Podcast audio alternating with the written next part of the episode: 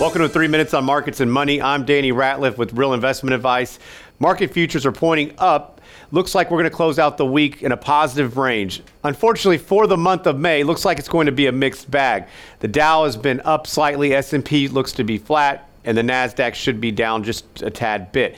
Now, markets are trending up with higher expectations for inflation. Also, looks like better job placement. So we do see some good data here coming in. We're also looking today for personal income, consumer spending, and the PCE inflation index is due out this morning, which is one of the indexes that the Fed likes to look at. Moving on to infrastructure. Is this going to be something that will be done? President Biden came out with a $1.7 trillion bill.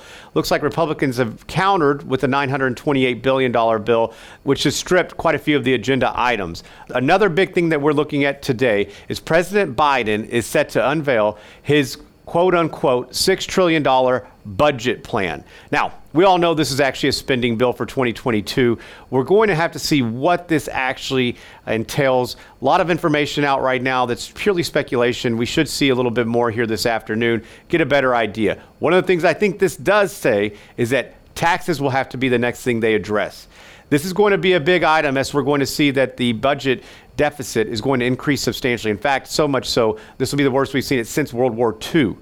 Today on the Real Investment Show, we talked a little bit about life insurance, some of the ways that you can use this and create an income that won't be taxable. Go check it out on our YouTube channel, The Real Investment Show. If you have any questions, reach out to us, Real Investment Advice. Have a safe Memorial Day weekend. Thank you for watching. I'm Danny Ratliff with Real Investment Advice.